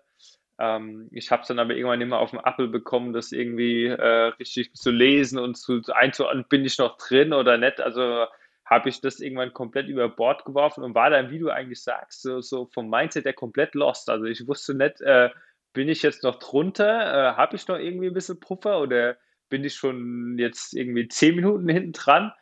Ähm, und habe dann eigentlich für mich selbst gesagt, okay, äh, lauf wirklich immer so am Limit, was jetzt geht. Mehr kannst du im Moment nicht geben. Und äh, habe mich dann da so durchgekämpft. Und ähm, glücklicherweise ähm, war ich dann auch nie wirklich in so einen Negativstrom von Gedanken gekommen. Also ich konnte mich dann doch immer noch relativ gut äh, positiv über Wasser halten mit irgendwie, ich habe mir dann immer so so äh, positive Assoziationen geholt, wie ich über das Ziel laufe, ähm, wie dann, sage ich mal, die Schmerzen so langsam nachlassen, ähm, mich irgendwie daran festgehalten, ja, und dann, ja, habe ich mich eigentlich damit so ins Ziel gerettet, als ich dann so Richtung, äh, die, dann läuft, biegt man ja nochmal links ab und dann hat man ja die lange Gerade bis zum Brandenburger Tor und dann durch. Ähm, als ich dann gesehen habe, dass ich eigentlich noch äh, recht gut in der Zeit war, äh, habe ich mich dann irgendwie, äh, da habe ich mich dann irgendwie ein bisschen geärgert und gedacht, oh, hättest du doch vorher doch irgendwie, hättest du doch noch ein bisschen schneller gekonnt oder sonst was. Ähm, weil ich ja dann letztendlich mit 2, äh, 232,10 über die Ziellinie gekommen bin. Ähm, ja, aber äh, Genau, 232,10 war dann letztendlich äh, äh, die Zielzeit und damit war ich dann, im Nachhinein bin ich damit auch recht happy. Ja, aber ich kenne auch die Gedanken, ne? Wenn du dann denkst, ja, hätte ich nicht noch da an der Stelle, also wie gesagt, bei mir, dieser eine Kilometer, da habe ich wirklich massig Zeit, also ich habe in zwei, in, innerhalb von anderthalb Kilometern meine Bestzeit weggeworfen, sag ich jetzt mal, weil die waren wirklich so unterirdisch viel langsamer als das, was ich vorher gemacht habe. Keine Ahnung, was ich da gemacht habe, aber meistens kann man in, man denkt zwar, man hätte in dem Moment vielleicht doch noch einen Ticken rausholen können und wenn es nur die ein oder zwei Sekunden in der Pace gewesen wären, hätte ja gereicht für die letzten fünf Kilometer nochmal immer so fünf, fünf Sekunden schneller. Aber wenn man es gekonnt hätte, hätte man es gemacht. Also so, ne, es ist wirklich. Eben. Es, äh, ja, Im Nachhinein ist, denkt, zweifelt man, aber ich glaube, in dem Moment geht's einfach nicht. So. Nee, nee, es geht nicht. Aber es ist, äh, ist witzig, bei, bei mir war es eigentlich genauso. Im Nachhinein äh, habe ich mir dann äh, die Zeiten angeschaut und hat dann gesehen, dass ich eigentlich bei Kilometer 35 durch äh, war ich noch auf Kurs unter 230 und dann war es dann wirklich auch so um die Kilometer, ich sag mal so 38, 40, 41. Da habe ich dann eigentlich die meiste Zeit verloren, weil da waren dann die Kilometer drin, wo, wo über dem Vierer Schnitt mal waren. Ähm, und dann, äh, ja, das waren eigentlich genauso die, wo du dann denkst, ah, hätte ich nicht gekonnt, doch, äh, aber wie du sagst, äh, wenn man wenn man da mal so ähnlich in sich reinhört, äh, es wäre nicht mehr mehr gegangen. Ja, ja ich glaube in Berlin, da liegen äh, an dem gleichen Kilometerpunkt liegen noch so ein paar Sekunden von uns beiden, glaube ich. Also so wie du das gerade schilderst, haben wir bei den gleichen Kilometern. Ja, ja, ich glaube, ich so glaube, das sind, sind, wir nicht die die einzigen, die da. Ja, äh, paar Minuten oder Sekunden liegen lassen haben. Ja, ja. ja. So nach dieser Shearing Zone, nach dieser richtig fetten Stimmungsmeile, da habe ich irgendwie als ich da dann weg war, äh, war irgendwie, weiß ich nicht, da hat es mir auch kurz den Stecker gezogen. Wieder kam noch Euphorie auf und dann nicht mehr.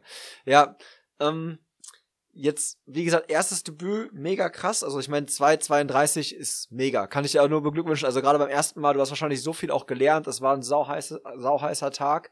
Ähm, hast du dich ein bisschen denn in Marathonlaufen verliebt oder sagst du jetzt, okay, ich weiß jetzt, wie es ist, machen wir mal später. Ich mache jetzt erstmal mal so halb und zehn oder Bahn oder was auch immer. Oder hat das dann eine Liebe für fürs Marathonlaufen äh, entfacht?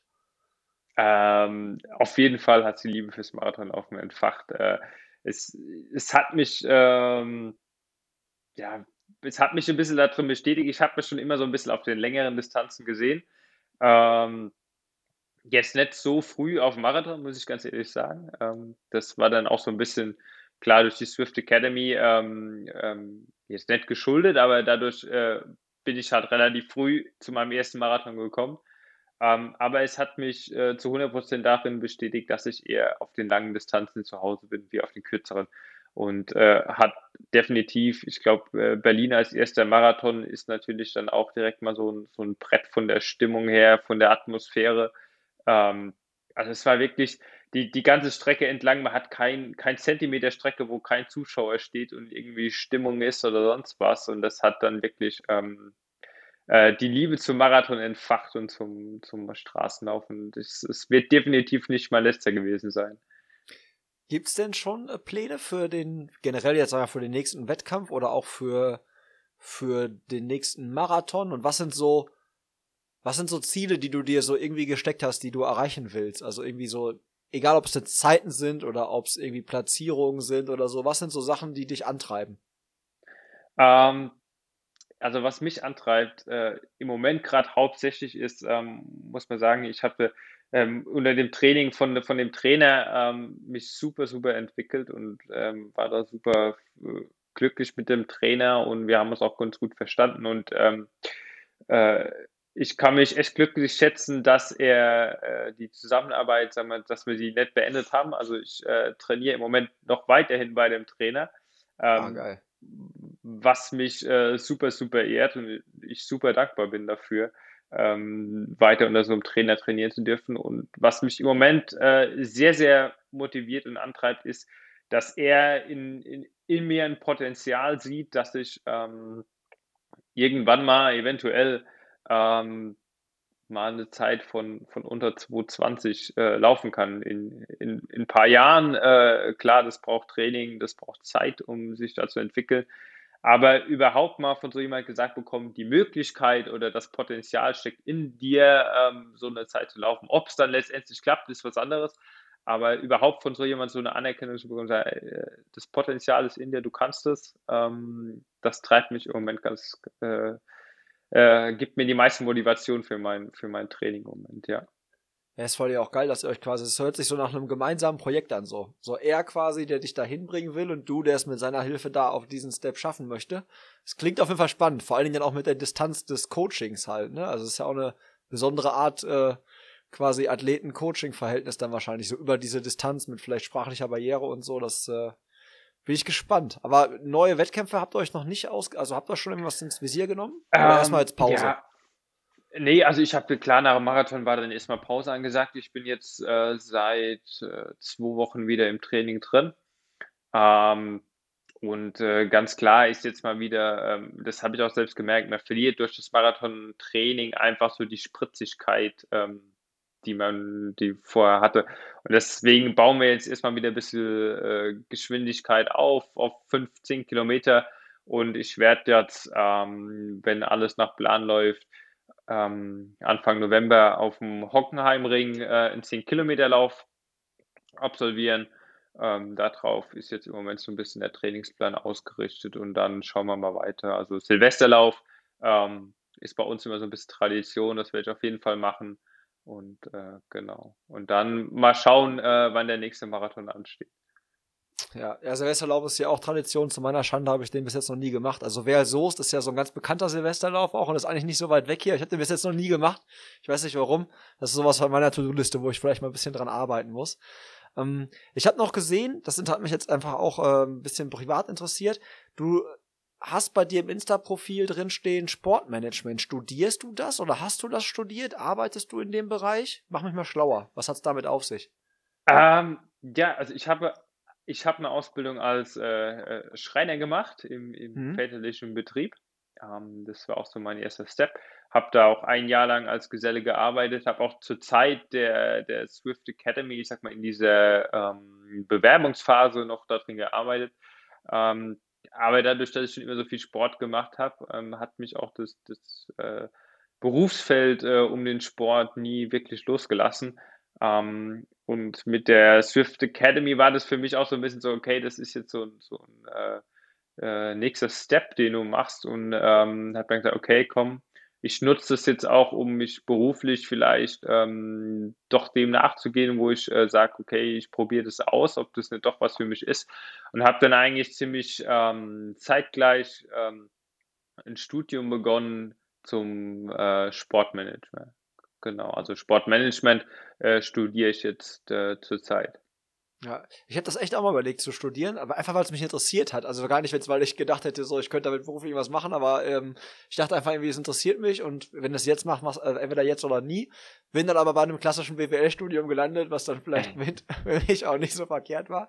Aber ist es so, also ist es so so sexy, wie es sich anhört, Sportmanagement zu studieren, oder ist es auch erstmal sehr viel Theorie und äh, sehr zahlenlastig? Ähm, also ich stecke ja noch ganz am Anfang ähm, ja, okay. von, von, von, dem Studium. Also ich bin auch im ersten Semester, deswegen kann ich nicht so viel davon sagen, aber ich sag mal so, das äh, äh, Grundlagen des Sportmanagements war jetzt mal so mein, mein erstes Modul, das ich belegt habe.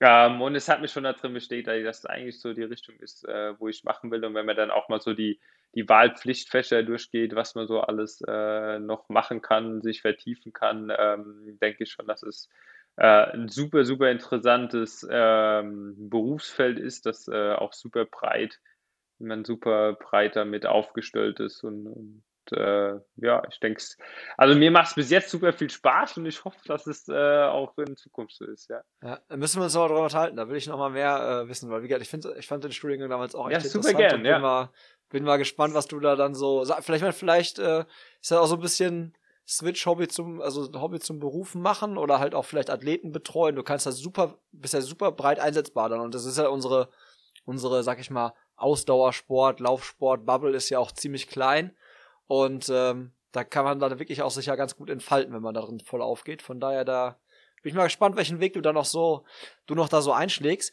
Ich habe hier noch in meinem schlauen Fragenzettel eine Sache offen Richtung Swift und zwar ähm, ich kenne das bei den Triathleten und ähm, Rennradfahrern, da gibt's ja auch so richtig Races auf Swift, wo du so gegeneinander so wirklich dann so äh, Rennserien hast.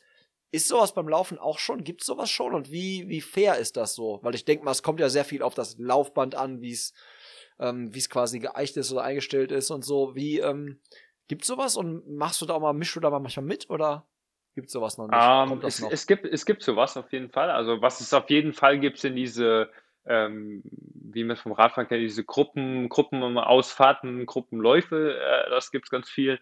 Ähm, es gibt auch Gruppenworkouts, die man zusammen machen kann. Und es gibt auch, habe ich gesehen, eine äh, Swift Running League, nennt sich das. Ähm, die gibt es ja auch äh, im, im Radsportbereich, äh, sage ich mal. Ähm, die Swift Racing League. Äh, leider konnte ich da noch nicht äh, äh, teilnehmen, weil es beim Laufen ähm, daran gekoppelt ist, dass du auch wie beim Radfahren ein Team brauchst. Ähm, also die haben da so verschiedene Formate, was dann immer so ein, ich sag mal, man macht so Team-Relays auch, äh, wo man nacheinander zwei Kilometer läuft und, und so verschiedene Sachen halt, wo man immer ein Team braucht. Ähm, ja, und da nicht jeder, sage ich mal, ein, ein Laufband zu Hause stehen hat, ähm, hat sich bis jetzt leider nur die Möglichkeit ergeben, sich da irgendwie einem Team anzuschließen und da ein bisschen äh, mitzumischen. Aber die Möglichkeit äh, gibt's gibt's schon. Ähm, und äh, ich denke, es wird auch immer mehr kommen. Es ist, so lange gibt es ja auch Swift äh, Laufen noch nicht, sage ich mal so.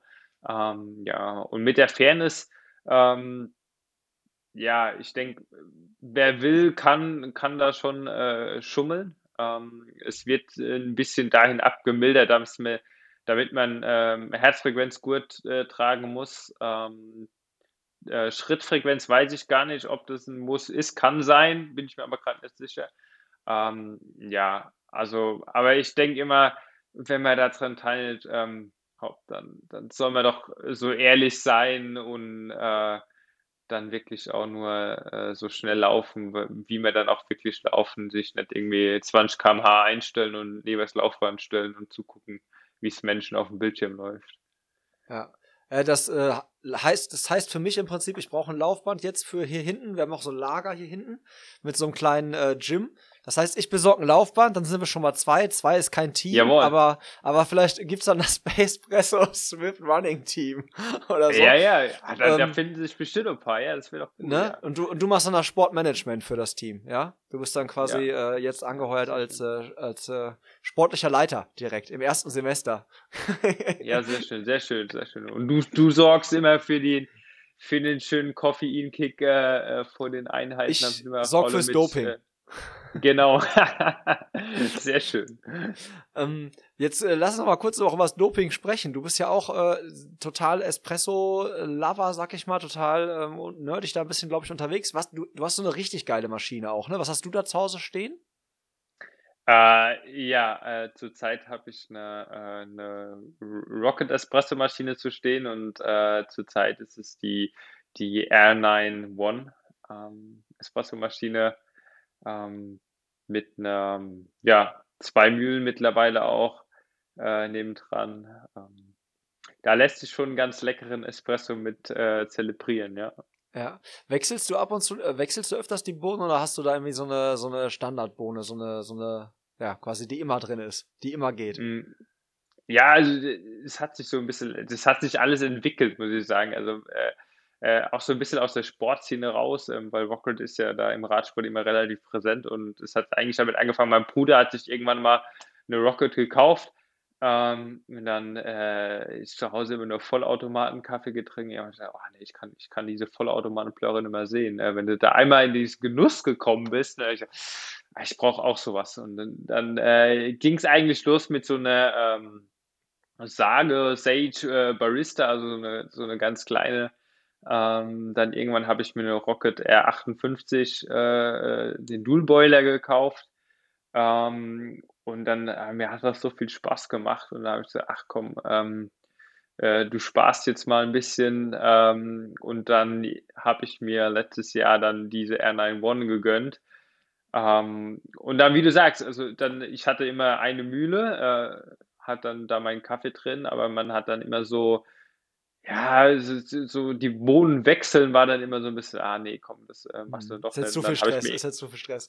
Genau, bis du das wieder eingestellt hast und dann schmeckt dir nicht und dann willst du doch was anderes und dann äh, habe ich gesagt, ach komm, dann, äh, dann sparst du nochmal und dann äh, kaufst du dir noch eine zweite Mühle und dann habe ich eigentlich so ein, mein, einmal den Hauskaffee, sage ich mal so, äh, den ich immer drin habe und dann in der zweiten Mühle wechsle ich dann schon äh, regelmäßig durch, ja.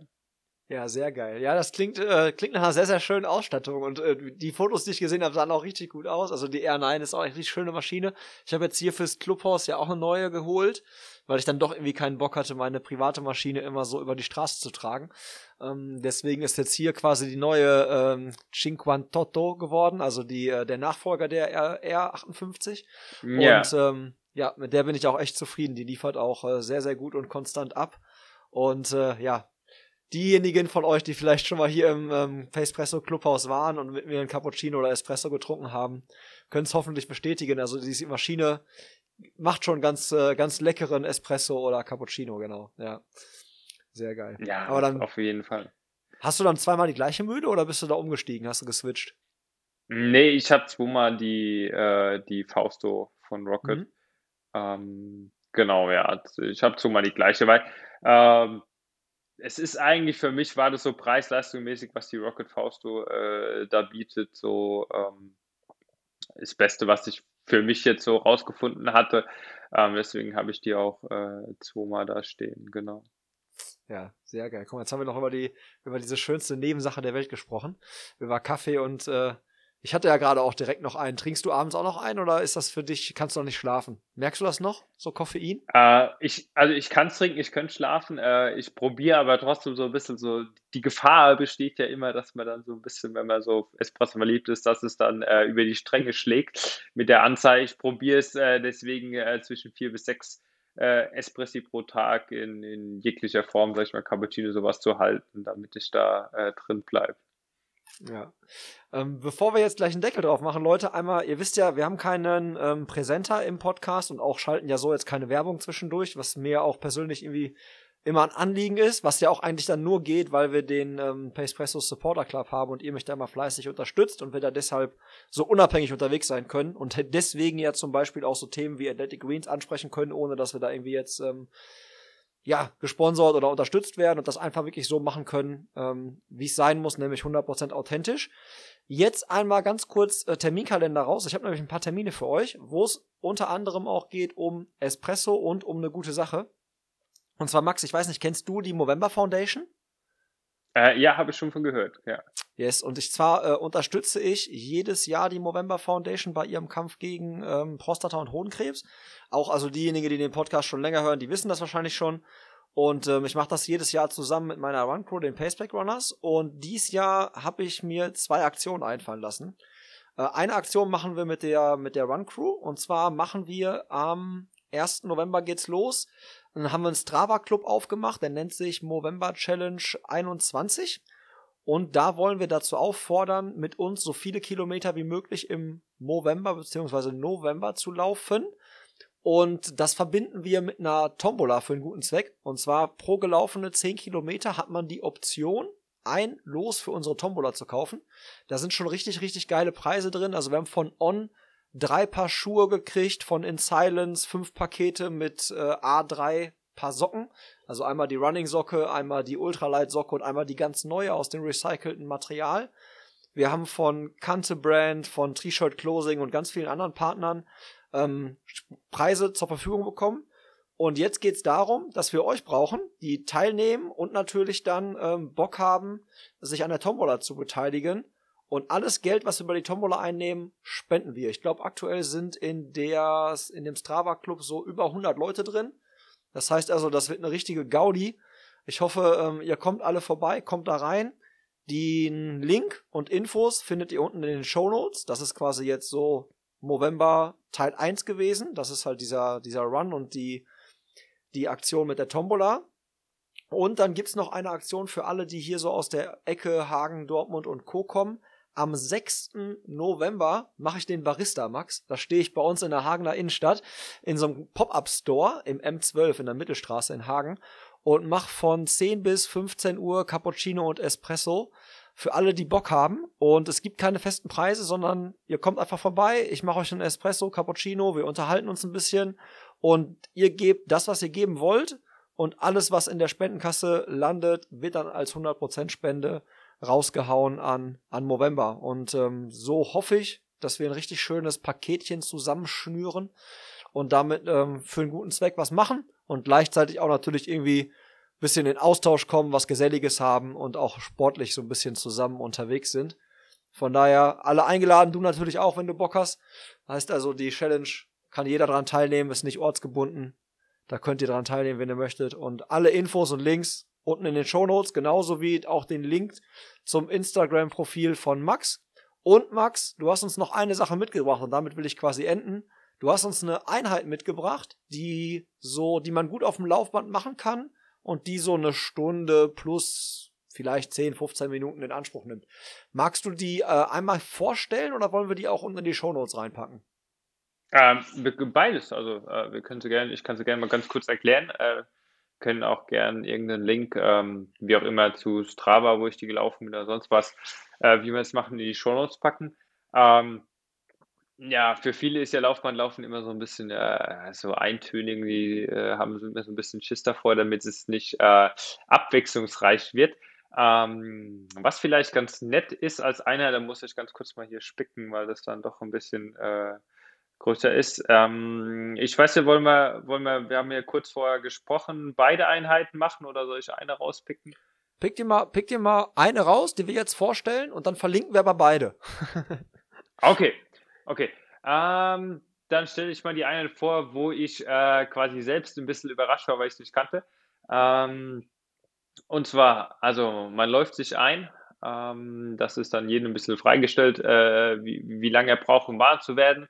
Ähm, ihr macht dann äh, vier Steigerungen, ähm, ah, circa 150, 200 Meter. Und dann geht es los mit fünf Kilometer äh, an der Schwelle.